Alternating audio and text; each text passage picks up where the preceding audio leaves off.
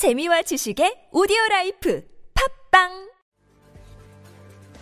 한국 해군에서 항상 지적되는 문제점은 2010년 천안함 피격 사건에서 불거진 취약한 대잠 능력입니다. 그러나 한국은 이후 이를 악물고 대잠 능력을 끌어올리기 위한 각종 시도와 개발을 계속함으로써 빠르게 이 문제를 개선하고 있으며 잠수함 전력에 있어서는 비교할 수 없을 정도로 앞서 나가고 있습니다. 특히 지난 3월 30일 거제 대우조선 해양에서 선도함 기공식을 치르고 건조를 시작한 장보고3 Batch2 3600톤급 잠수함은 기존의 도산 안창호함보다 더욱 커지고 SLBM 수직 발사관 수량 또한 6개에서 10개로 늘어나는데요. 북한의 SLBM 발사 잠수함인 팔이사 영웅함은 수중에서 SLBM을 발사하는 수직 발사관이 한 개뿐인 것을 감안하면 한국의 장보고3 배치2 잠수함은 그 10배의 은밀한 화력 투사 능력을 갖춘 셈인데요. 이 잠수함은 중대형 잠수함 중 세계에서 두 번째로 리튬 이온 전지를 적용해 수종작전 지속 능력 및 고속 기동 지속 시간을 늘렸는데요. 이보다 먼저 전력화된 도산 안창호함 또한 6개의 수직 발사관에서 SLBM을 발사할 수 있으며 현존하는 디젤 잠수함 중에서도 최상급의 작전 능력을 보유하고 있습니다. 영상을 재밌게 보셨다면 구독, 좋아요, 알림 설정 부탁드리겠습니다.